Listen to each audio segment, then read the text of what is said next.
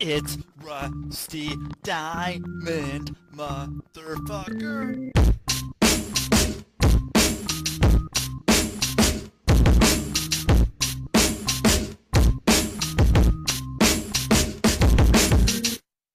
Yo, man. Oh, Miss Rusty, what is up, everybody? It is Tuesday here in America, somewhere. I don't know, wherever you are. Look at that. That looks cool right there, huh? Just gonna, I'm gonna let this go down here like this. You guys are watching. You can check it out and be like, yeah, look at this guy. He's cool. Um, anyway, so yeah, thank you for being here on the Quantum Global Broadcasting Network, QGBN. And I'm your host, Rusty Diamond. Welcome to the Public Access Podcast. The podcast. Check out other great shows on the network, such as When the Gloves Come Off, the Thinking Man's Pro Wrestling Podcast. This is it with Lizzie and Saved by the Ben. And the show is brought to you by Fred Ben Savage's Fuck, Stoner Eats Productions, Hardcore Entertainment, Hypnosis is Great, and Sock 'em Up and you can check that out sockemup.org s-o-c-k-e-m-u-p dot o-r-g uh-huh uh-huh uh-huh uh-huh so i'm going to bring on my special guest today right here right now and right here right now we have alma thomas how you doing there alma Good morning. How are you? I'm doing fine. I'm Good. blessed. and highly Excellent. favored. and what's that I said I'm blessed and highly favored this morning. Beautiful, beautiful, beautiful. What uh what what's been what's been going on this morning? Is it are you on the East Coast? Uh yes, I live in um New York on Long Island. I have Oh, okay. one child. Where where on Long Island do you what in Copiague. okay, is that near the city? Is that Um, near the city close. or is, It's yes, it's going towards the city. It's not Okay. far that far out east. yeah, I've been out there a couple of times. I went out there uh out by I went out by Nassau Coliseum over there, like just barely into onto Long Island, and then I went out and I took the ferry in Port Washington. Is it Port Port Jefferson? Okay, Um, okay, I know where there, that Port- is. Yeah, Bridgeport to Port Jefferson. I've been out there a couple times, but um, are you are you from Long Island? Well, I was born in um, Mississippi, but I've been on Long Island for 53 years. Oh, okay. But you, so did your parents move up there to uh from Mississippi to Long Island? Yes, my parents might um move when uh influx of people were leaving the south and coming to the north for better opportunities. So my mom and my grandmother came first and then my dad came. And so, 50, well, 53 years, so like 70, 1970, something like that, somewhere in there. Yes. Then yes, So- like 69. Okay. And so, what what were they doing when when they came up here? What what did they want to do? Did they for a better uh better future for for them and for you? What were they? Do they have anything they wanted to do up here? Or were they just ready to get They- up here and try it? They were just well really um my grandmother moved first and she was doing um days work up here and um she saved her money until she bought a house and then she brought my mom here and then my mom worked for over 30 years at um South Oaks Psychiatric Hospital. Oh wow. Okay. Um. So is that what? What's the the other one? Uh, is it uh the the one like in New York? Is it is it Bellevue? Is that right? Um what is it? I remember the name, but it, that one is in the city. This okay. one so this, this um, one's on the island. is on the island, yes. Okay. All right. And then so did you have any experience with that growing up? Did you ever go see your mom at work or did you ever see any of that side of? No, I never went um to the hospital to see um my mom at work. I just know um that she went to the work from like seven to three, but I never went. A couple of times we went to work with my grandmother because my grandmother eventually, um, my grandmother went back to school and became a registered nurse, and she worked at um the now defunct Brunswick Hospital she used to work at. Oh, wow, okay. So, So they were I've both. to so I've been to work a couple of times with my grandmother. How how'd that go for you? Were you a kid when you did that? Yes, I was a kid and um my grandmother used to sit us in the hallway in, in the waiting room um because you know you can't not supposed to bring your kids to work with you. So my grandmother would sit us in the waiting room like we was um waiting for somebody else. And we just she'd tell us like sit here and don't move, watch TV or whatever. And then when she came on her break or whatever, she would check on us, or she would have uh, her other friends come check on us while um she was working. But that didn't happen too often. That she would have to leave us there all day. But sometimes she would have to take us to work with her and sit us in the waiting room. So then, I mean, let's see. So then, so you grew up on the island. I mean, what was what was the island like back then? Back in, you know, seventies, eighties, nineties. Have you? I mean, you've been on the island since then. Like, Yes, how I've been. progress. Yes, I've been on the island. Um, I attended um high school, college. Um, I even went to college on the island. I lived on campus to get the campus experience, but it was um like 15 minutes away from my house. So whenever I got homesick, I could come home. so um it was really um it was a lot safer like in most places than it is now like my mother could tell us uh, we would go outside in the morning and come back in by the time the street lights came on and you know run up and down the streets playing with all the other neighborhood children so it was a lot safer. I mean um since my children grew up i wouldn't just let them go outside and play by themselves. I would always go out and watch them but my mom really didn't have to do that. She could um let us play and then by the time i got like nine years old i could stay home by myself and she would say don't open the door don't answer the phone and we would do that. These kids nowadays would answer the phone answer the door but whatever she said we did it and we were safe. It was you know a safe environment. If anything would um happen you could go to the neighbors. It was a mixed neighborhood so i grew up with all diverse people in the community. So it was great. I loved it Yeah, and so I mean, yeah, obviously, if you you decided to stay there um, after that, you know, to and then be able to raise your kids there. So, I mean, that sounds like a pretty great environment. And then, so your uh,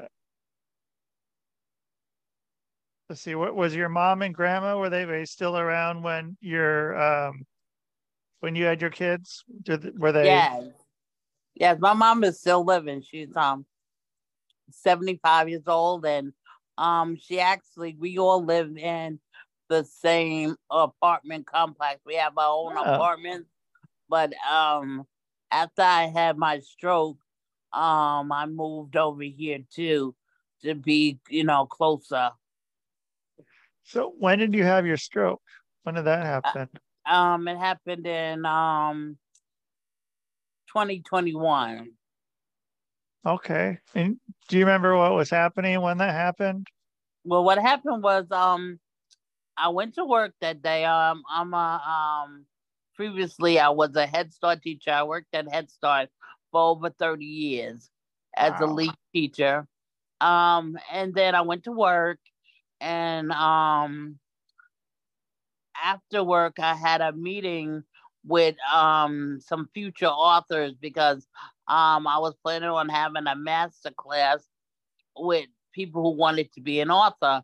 So I met with them, and then um, I felt a little funny, but I didn't think you know anything was wrong. So I laid down, and I had the stroke, and then um, for 24 hours, it was like touch and go.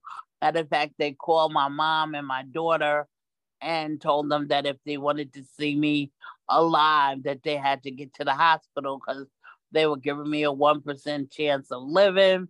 Um, they wanted to hook me up to a ventilator, but they said that when they would try to wake me up from the ventilator, it would be um only a 10% chance that I would wake up again. So I didn't want the ventilator and That's um good idea. uh, I'm a you know, I'm a woman of great faith and God hadn't showed me that I was gonna die. So I believe um that everything was gonna be okay.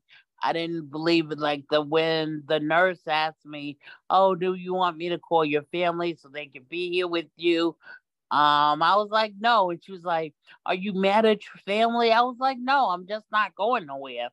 And they sat me in a, a chair. I remember they used the Hoyer lift and they put me in a chair and they left me there all night because they thought I was gonna um pass away. And when the morning, when the nurse tiptoed into the room, she was like, I was like, excuse me, can you put me back in my bed? I had to sit here all night, uncomfortable. And so they put me back in the bed. And um, three days I stayed in ICU and I was ready to be, um, I was no longer in critical condition. So I could be um, downgraded to a regular room. And then um, I stayed in the hospital from April 24th to May 14th and then I was transferred to a rehab, and I stayed in the rehab for almost two years. And I just came home. Excuse me.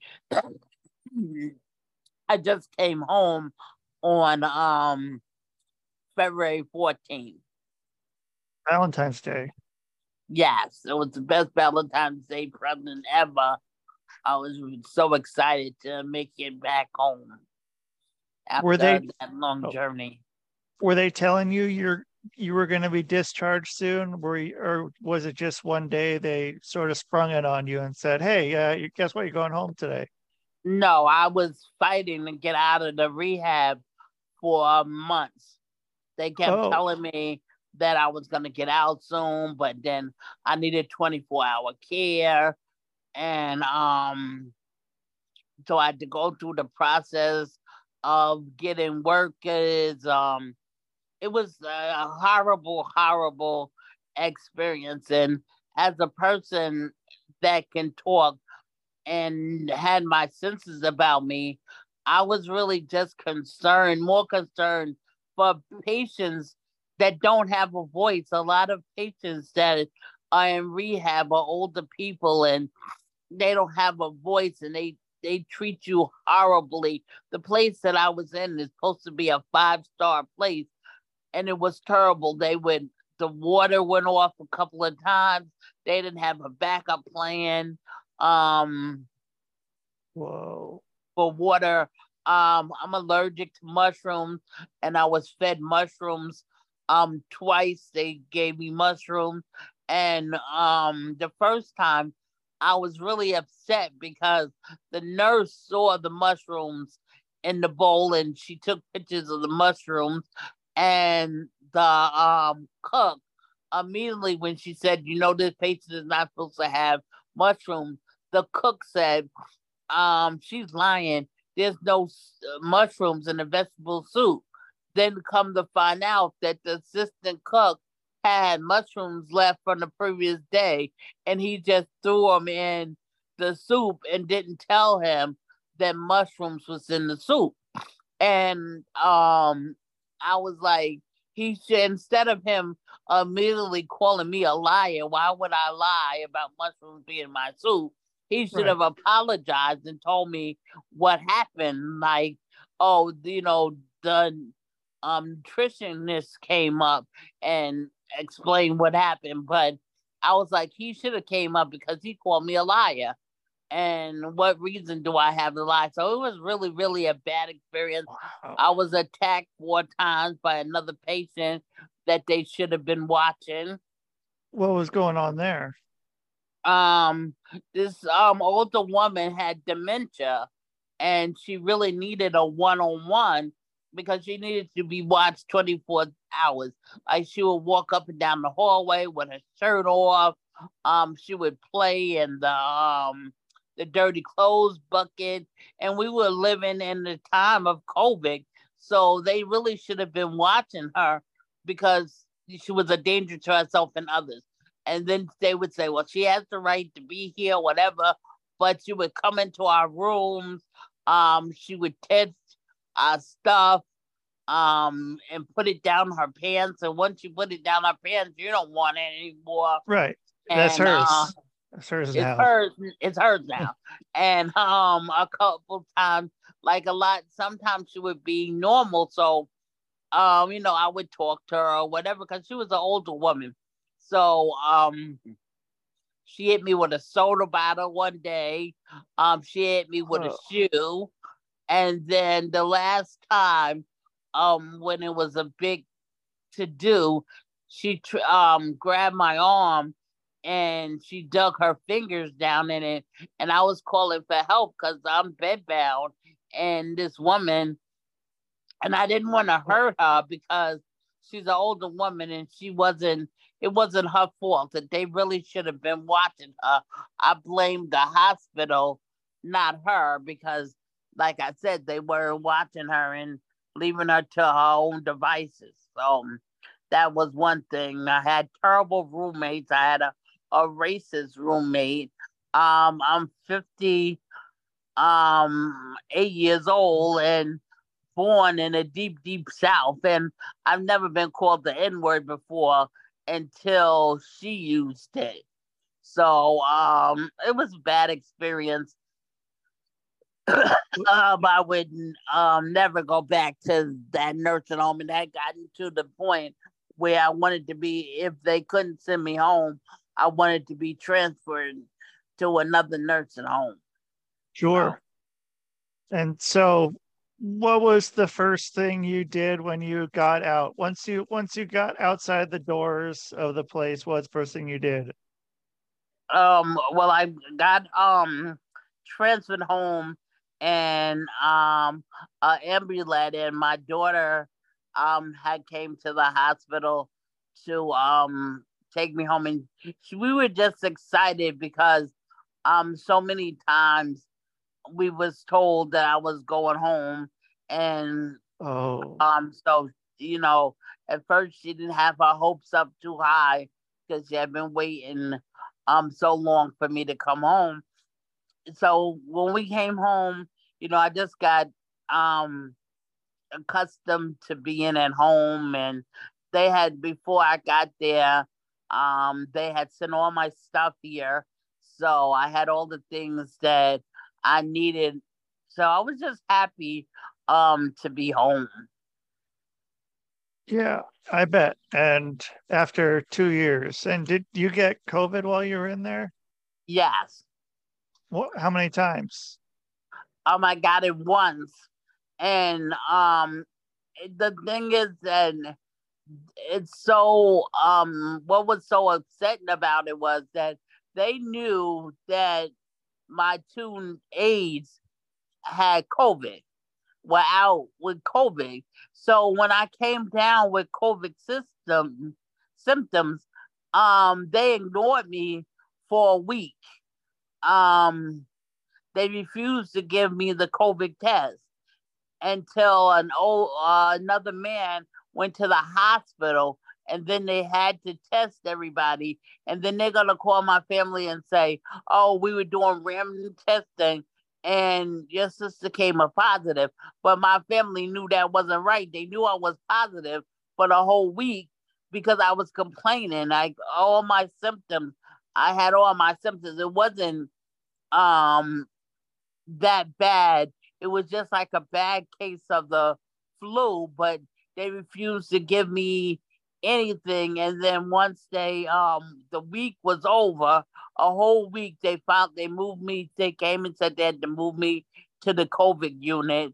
And then they tried to give me the uh, antibiotic um, IV, and I refused it because by that time I was feeling better. I was like, y'all are not putting anything in my body, and I'm over it now. When I was really bad and um, feverish and all that stuff, y'all didn't give me anything, and now y'all are, you know, y'all didn't take me seriously.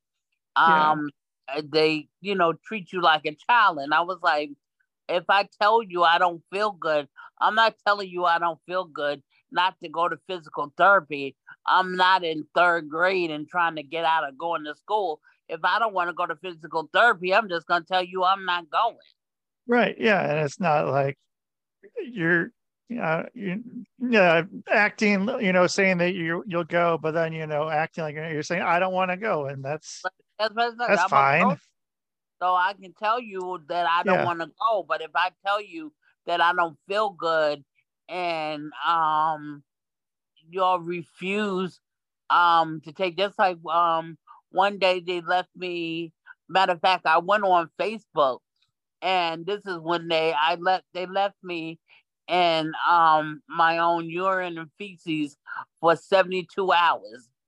And eventually, eventually I went on Facebook and put them on blast. Like I'm at Park Avenue Nursing Home. Well, this is the number, which y'all please call and tell somebody to change me. And all my friends started calling.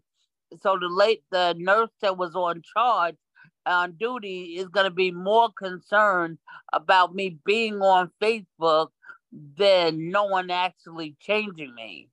And then they're going to try to tell a, tell a story and say that they changed me um and I said, pull the cameras and you'll see how many times somebody went in my room, pull the cameras. And then once I became very vocal about the way I was being treated, and then not only myself, but saying what's happening to the people who can't talk. If y'all are doing this to me and I can talk and voice my concerns, what are you doing to the other people who can't talk for themselves? So then they really, you know, got upset with me because um uh, a lot of my friends then they tried to say that my friends was calling them up and cursing them out and threatening them. And i said that's just not be. true because um i don't hang out with people that are thugs and that's gonna call you and curse you out. You have i have legislative friends. I have pastor friends.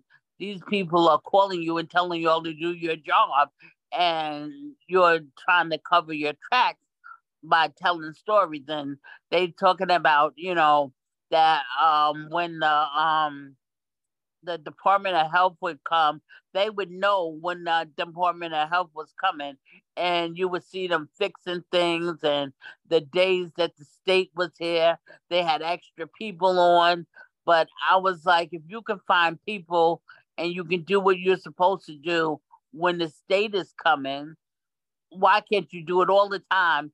And the state is not supposed to call you up and say, hey, I'm coming. If a robber called you up and said, you know, I'm gonna burglarize your house um tomorrow, you would make sure that they couldn't get in. You would you would right. be prepared. So it's the same yeah. way with the state. When the state comes, they're preparing for the state because the staff is the staff is not allowed to say anything like they're not allowed to tell you that they're short staffed and whatever. But um, I had a few people on staff that being there so long and you know uh, treating people as people. I had people that were my friends, so they would come and tell me stuff, but um, you know, I would never want to get them in trouble and say so and so said that, but you know, they would tell me the really going ons, like we're short staffed. And I said, it's better to say you're short staffed then somebody ring their bell and you don't answer them for two Right. hours. And it's like you're ignoring them, but really you're short staffed and trying to get to 33 patients, and there's only two of y'all on the floor. Whoa. Yeah, that's yeah, that's really understaffed for that kind of uh for that kind of care. I mean, that's yeah, that's pretty wild. That that's Yes. that much. Like when I came Wow. there, when I first came there, um, they had like five people on every floor, um, for just about every shift, except for the eleven to seven shift. The eleven to seven shift was terrible, but the rest of the shifts they had adequate people, and but as the mandates came down that everybody had to have the COVID shot and all this, a lot of people and a lot of people left the, the healthcare field, field just as they left the educational field, you know, in fear for their lives or didn't want to have the COVID, whatever it was, that it dwindled down and down. And then now you have three or two people doing the same job that you once had five people doing. That's gonna make life pretty difficult for Yes. a lot of people. Then, so, I mean, so who's who now is speaking for the people who can't speak? Is there, were you able to kind of get some light shed on that to be able to have some more people be able to advocate mm. for these people or No. what? You know, no, because I'm writing a book about it now, but about Okay. my experience. But even we called the attorney general that things got so bad. We called the attorney general. We talked to him and told him everything. But it's like these people um are in their pockets or you know doing something. I don't know what it is because that you know you tell them these stories and of what's going on and it's like they ignore you. It's like even when the health the the state came one of the representatives came in my room and i was telling her that i didn't have a bell for three weeks that i had to call on the telephone or have my sister or my mom or somebody call to the hospital to get somebody to come to my room because my bell wasn't working. Um, right while the state was there, they fixed my bell. So if you can fix it so quick, um, why is it that it wasn't fixed until the state came? But I was telling them everything that was happening, and the thing was, um, they would do just enough to get by. Like some nights we didn't get our medication and um I was there because I had a stroke, so my blood pressure had to be monitored very closely. But they um wouldn't give me my medication, but they would sign off that I had it. So they would try to make me think I was crazy that I forgot that they gave me my medicine, but they never gave it to me. And then when the nurse would come for the morning shift, she would know that I didn't have my medication because my blood pressure would be high. So their answer to that was they put a patch on me um until I was ready to go, but I was allergic to the patch. And for weeks I told them that I was breaking out from the patch and they never tried to come up with another solution until I went home because they was like they oh we can give you your medicine an hour before an hour after. I said an hour before what? Because you're giving me the, my medicine at all different times or not giving it to me. And the nurse is signing off that she gave it to me. And y'all are saying a lot of people are having the same um problem. So why would we all be lying? How could we all be not telling the truth?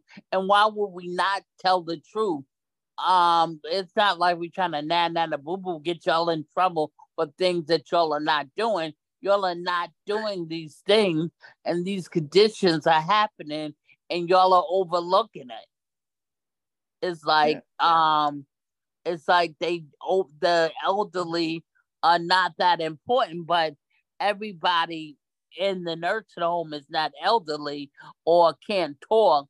You know, um, the one thing I never lost when I had my stroke was my cognitive ability. So I understood what was going on around me. And um, like I said, they tried to cover it all up. So, I mean, do they have a lot of people in there? They must have a lot of people in there that have lost their cognitive ability and probably, like you're saying, probably can't aren't able to speak up, and then it sort of becomes the the norm of how they can treat people. Am I? Yes, does that sound sort of um, like it? one of the nurses' aides, I was talking to her, and she was telling me um, that on another floor, you know, they. I was telling no, no, I was telling her that this lady that was there, she was refused to go in her room. So for three weeks, she sat up in her wheelchair all day and all night. So eventually, um, she had to go to the hospital. But before she went to the hospital, one night I heard her screaming that you hitting me, you hitting me. Don't hit me because um my daughter is a lawyer. And so um I was telling that to another nurse and she was like, that lady probably did hit her because she's known for hitting people. So I said, well, why don't somebody say something. I said, like, I'm a teacher, and if my teacher's assistant or aide, I saw them hitting a child, if I don't say anything, it's just like I hit that child if I try to cover it up. And she was like, you know, if you say anything or it's like you're a troublemaker, you, you know, the other aides refuse to help you and all these things when you need help. And I was like, wow, you know, that y'all notice is going on on other floors there, you know, hitting people and abusing people. And I was like, I heard that lady screaming that um that lady hit her when she brought her in the bathroom. And you know, she told her, you know, no, I didn't hit you. No one hit you. And they made it seem like that lady was losing her mind, but in actuality, that lady real that nurse's aide really hit her. But you know, the the ones that are getting hit um can't voice their opinion and then they're saying, you know, unless you give them a name of who told you X, Y, and Z, that you know that's hearsay. But so. Their word against the nurse's word and um yeah that's really messed up. Um so were were you writing books before you had the stroke? Yeah or did you okay so you were already writing um and so this newest book you're writing is going to be about is it going to start at the stroke or where it starts where at are- the excuse me it starts at the stroke and it talks about symptoms of having a stroke and the medical concern things and then i talk about my personal experiences through having a stroke the part about the nurse thinking that i was going to die and asking me did i want her to hold my hand why i transitioned? Like and i really don't think that's anything that you say to a patient but anyway um and to my sister um because um when i was in the first hospital i signed a dnr and you know my family was against it so they were thinking i had the stroke. I wasn't in my right mind but i was in my right mind because it's not that i wanted to die. It's just that i didn't want to live um as a vegetable. with that with that quality of life right? Right you And- know. Yeah. Yeah i mean So- I, I have that in my my will too. I mean yeah it's um you know and then when i yeah. Oh, i'm sorry go ahead. I, then when I got to um, the nursing home, um, I took the DNR back because um, it was just in that instance, and I felt like you know, in this place, they would just they they would make me let me die, or whatever. So um, but so that's what the book starts with, um, talking about um a stroke and my personal experience and how and encouraging other people through my faith. Um, my faith is what kept me going. My faith is, you know, how I endured all these hardships and I still, you know, maintain my integrity. I didn't curse people out. Um, I treat the nurses' aides like me because I treated them like people and understood. I was like, just tell me, like, you know, when you're short staffed or whatever. And I wouldn't bother them for little things. Like, you know, they would only have to come into my room once or more than if, you know, if I, you know, needed to be changed, I could verbalize that. So I would only call them when it was necessary or I wouldn't want, I wouldn't just call them for petty things or whatever. So Right. um, the book is talking about all of that, and then it, it, you know ends up with talking about the healthcare system and what needs to d- be done to reform the healthcare system because um it's like the elderly are the lowest on the totem pole. And it's like you know you think oh well they're gonna you know they live their life. But you want to live out your last days um with dignity and respect. You you know you don't want to be overlooked and mistreated during your latter years because everybody either you're gonna die young or you're gonna have to get old so you have to treat people the way you want to be treated or the way you i remember um going on facebook and showing a picture of a banana that I was served. It was all brown. The whole banana was brown.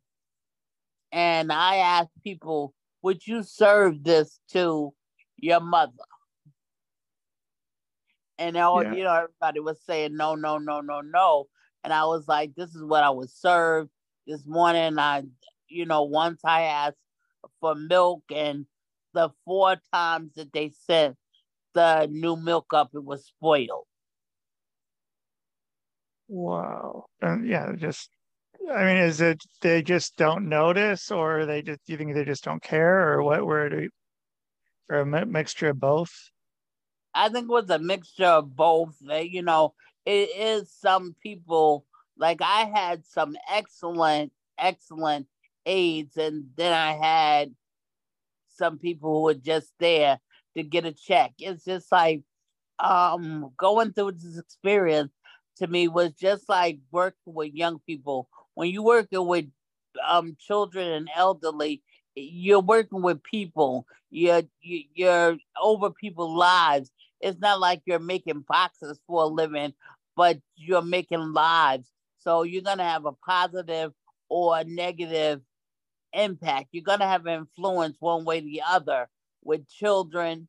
And as I learned, you know, going through this experience, it's the same way with elderly people. You can't just work with kids for the money, and you can't work with the elderly just for the money. You really have to have compassion and um think about one day you're gonna get old. Like I treated my kids for 32 years like they were my bio- biological kids.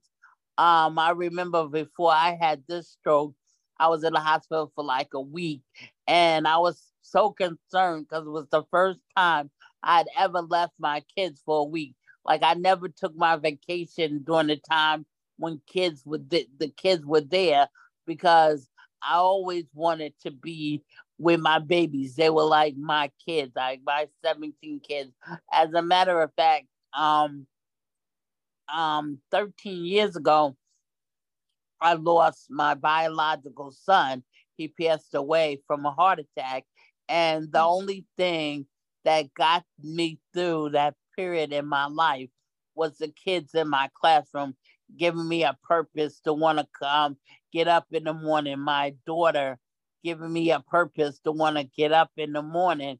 And because if not, I would have just crawled into a shell and, you know, passed away. I remember um, a couple of months after he passed away, it was his first heavenly birthday. And um, I wanted to take um, some overdose of my high blood pressure pills because I wanted to be with my son on his first birthday in heaven. And, um, you know, I heard a still voice saying, if you do this, you'll never see him again.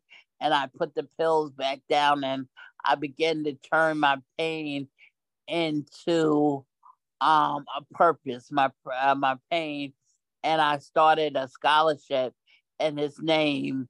And I just um the two years that I was in the hospital, I haven't given it, but um up to date, I've given away 20 scholarships to um African American boys um who live with single parents.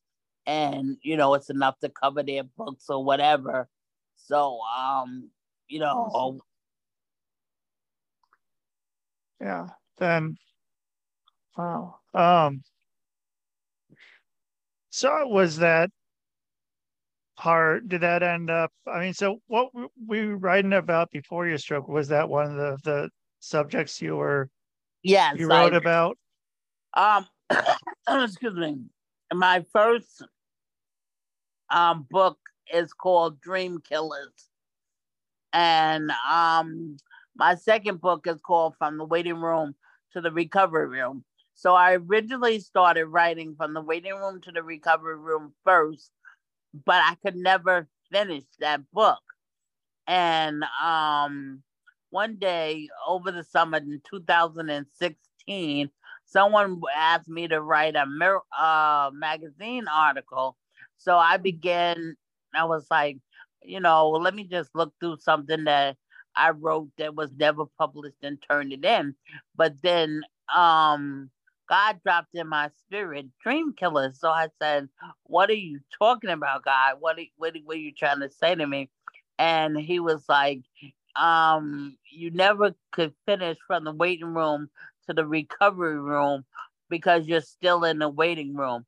You allow dream killers, um, fear, your past, um, to keep you um in that waiting room. I've called you out of the waiting room. I've called your name, but you're listening to the voices around you. You can't hear me. And I wrote Dream Killers in a week, and I had that Whoa. book and then right after I wrote Dream Killers, I was able to finish from the waiting room to the recovery room. So those are both um, inspirational books. And then um, I'm in a, a number of anthologies. Matter of fact, the first thing that I published was an anthology. I was on Facebook and uh, publisher Chanel Williams from Shache Publishing um, plug um, was um, looking for people to write in her book. And so I contacted her and said, Did you ever write anything before? So I was like, I've written thousands, thousands of things, but I've never published anything before. So our book was on love, marriage, and divorce.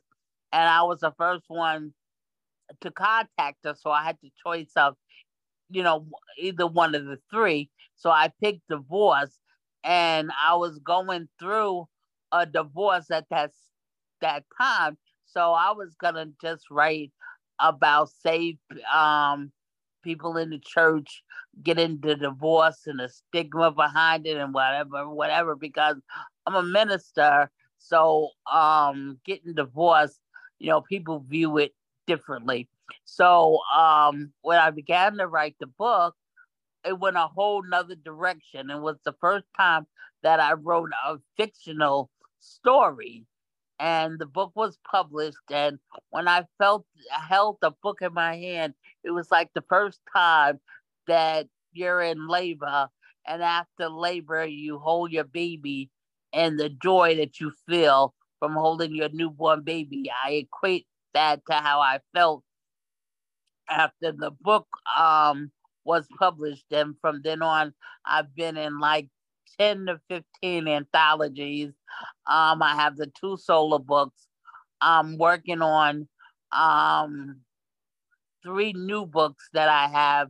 One is the inspirational book about having a stroke. And um, I'm writing another book, um, Never Was um, Daddy's Little Girl. And that's about fatherlessness in America and the impact that it has on children. You know, I beat the odds by being um, a product of a single family home. And I went to college and I have two degrees, one and one secular degree in human uh, children and family services, and then one Christian um, degree, um, a bachelor's of science in Christian studies.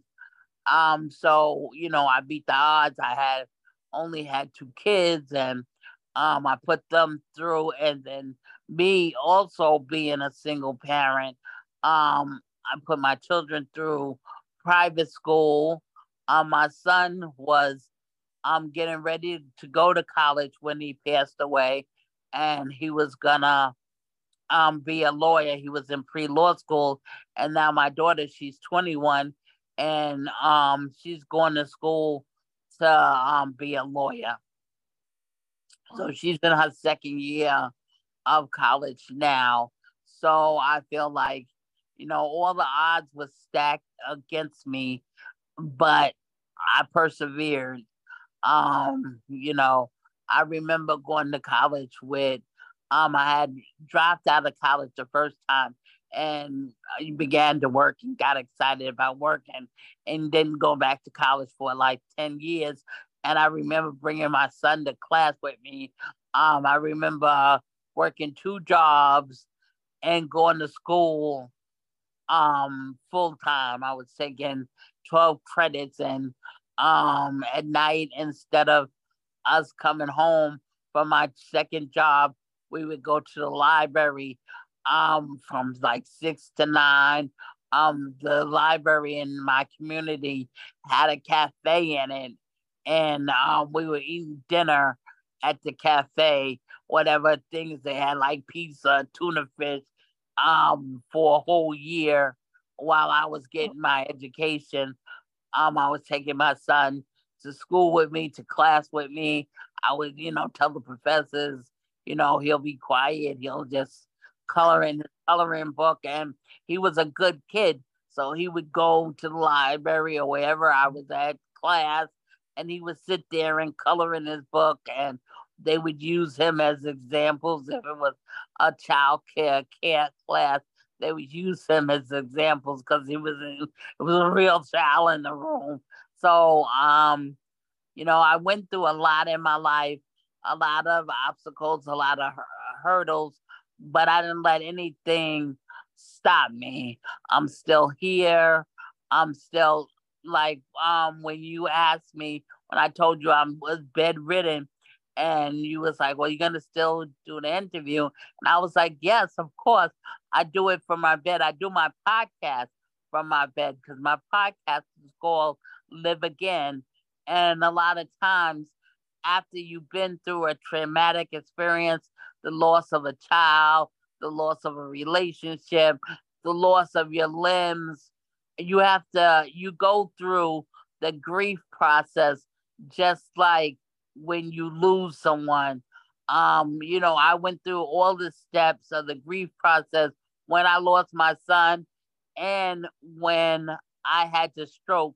You go through denial, you go through bargaining with God, um, you go through depression, and finally you get to the stage of acceptance and you have to accept your life as it is. You can't live in how uh, what you used to do. You have to um be what am I trying to say? Um you can't put your purpose in life on pause. I started my podcast, like I said, um, I was in a hospital when I started my podcast. I was Yeah. still in rehab. But like I said, you you can't put your purpose on pause. And after you've been through a life defying moment of wow, I really, you know, am mortal that you don't have long here on earth. So you have to do everything that God has called you to do. You have to do it in that time period, in that time period be- between when you are born and when you die. You don't want to die with any of your purpose inside of you. So it, when you go through that life defying moment, you decide to live, you give yourself permission to live life to the fullest. That's what live again is about giving yourself permission to live again. I had to give myself permission to live again after my son passed away. I had to give myself permission to live again after I had a stroke, or I could have had a pity party and, like, oh, I can't walk, I can't do this. But um, I thank God that He never took my cognitive abilities or my ability to speak so I can still from my bed, from my wheelchair, I can still empower and inspire people to live again, to accept your life as it is now and live your best life. That wherever you're still capable of doing, do that thing. Don't rely on yesterday, what I used to can do yesterday. You think about what can I do today?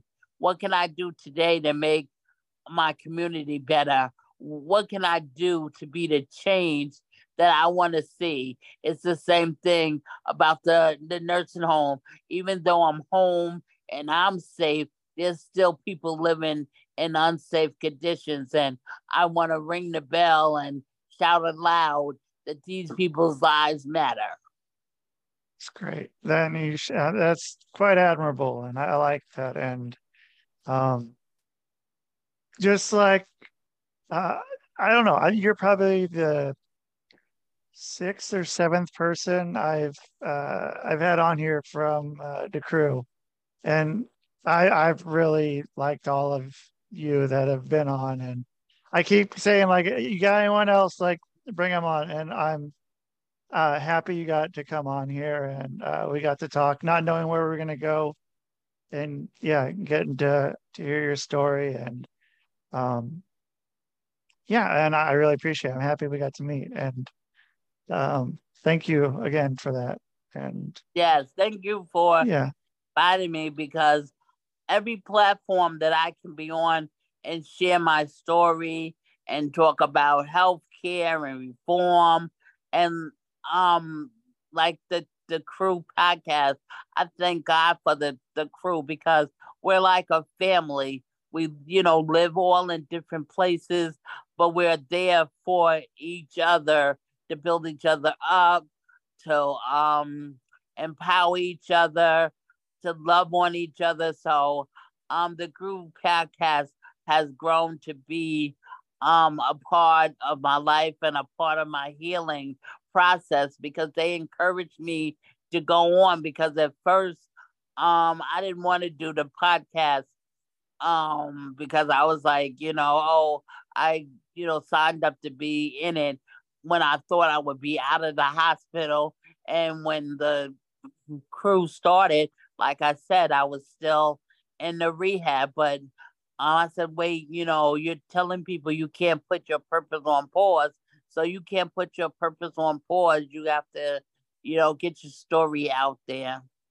So once And- again, Yeah. you know, thank you for enjoy uh, for inviting me to be on your platform so I can, you know, my my um purpose in life is just to share my story of how against all odds you can make it that if you're determined um there's an old saying that I say all the time.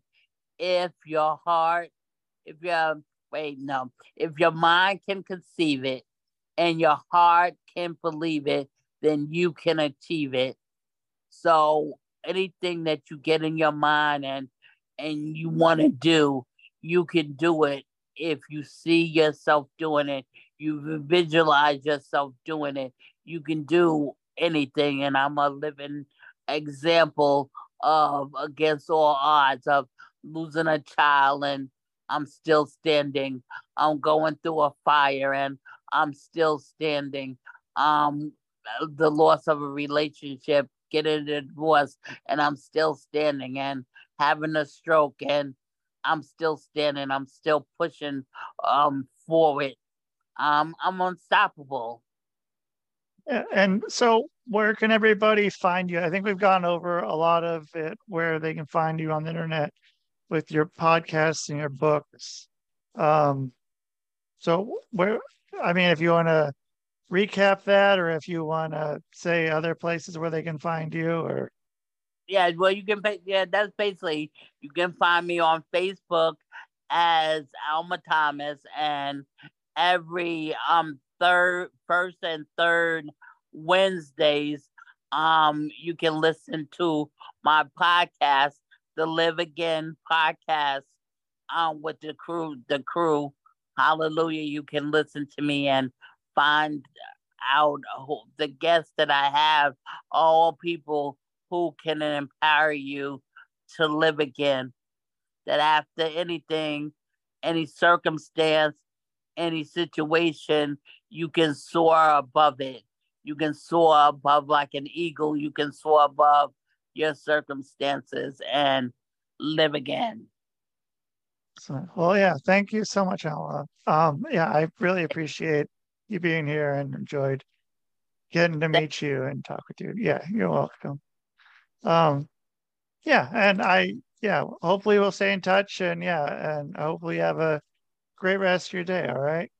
You too. You be blessed. And I would love to come on your show again when I finish my book, um, Surviving a Stroke and Living Through Park Avenue. Absolutely. Yeah. Like, yeah, I mean, give, give me give me a little bit of heads up uh, for that, and uh, so I'll get you a book either at the right time. Like when you think you're wrapping it up, yeah, give give me a send me a message and we'll get you on here. All right. Okay. Thank you. Right. Thank yep. you. Yep. Take care. Day. Thank you too. All right. That's Alma Thomas. So yeah, dude, dude, check her out. And Alma, uh, sorry for the swear words that are in the thing. I forgot. Um, yeah, but I guess it's part of the intro and outro. So I try not, not not to swear during this, and I hope I didn't. But yeah, like I said, everyone I've had on, on from the, the, crew podcast has been been great, and um, all authors and yeah, all podcasters, and yeah, just uh, a good good crew to know. So, yes, thanks so much for listening. Uh, leave a message, you guys. It's cool if you want to leave a message I'll play it on the air. You know how it goes. 503 974 6420. Leave a message, or maybe you don't want to, and you're like, Ernest. You're not like that. I guess I, I messed up. And it's like messages, messages. Yeah. Uh, man, you're getting the, the outro. What's working today? I don't know. But you guys, thanks for listening here on the QGBN. Uh, again, check out other shows on the network. And thank you to our sponsors, Bread Ben Savage as Fuck. I guess I had to swear right there with the name of that. But it's like a bunch of letters and symbols instead of that last word. Um, Stoneries Productions, Hardcore Entertainment, Hypnosis is great, and Sock 'em Up. And that's S O C K E M U P dot O R G to check it out. Thank you guys so much. Like, share, subscribe, and that is the show. Man home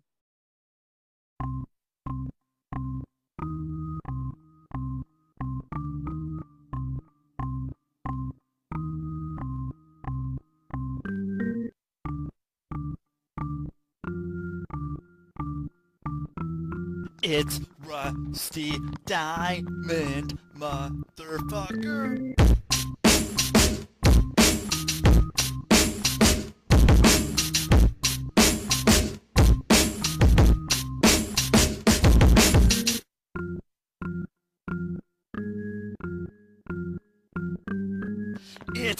It's Rusty Diamond, motherfucker. Ernest!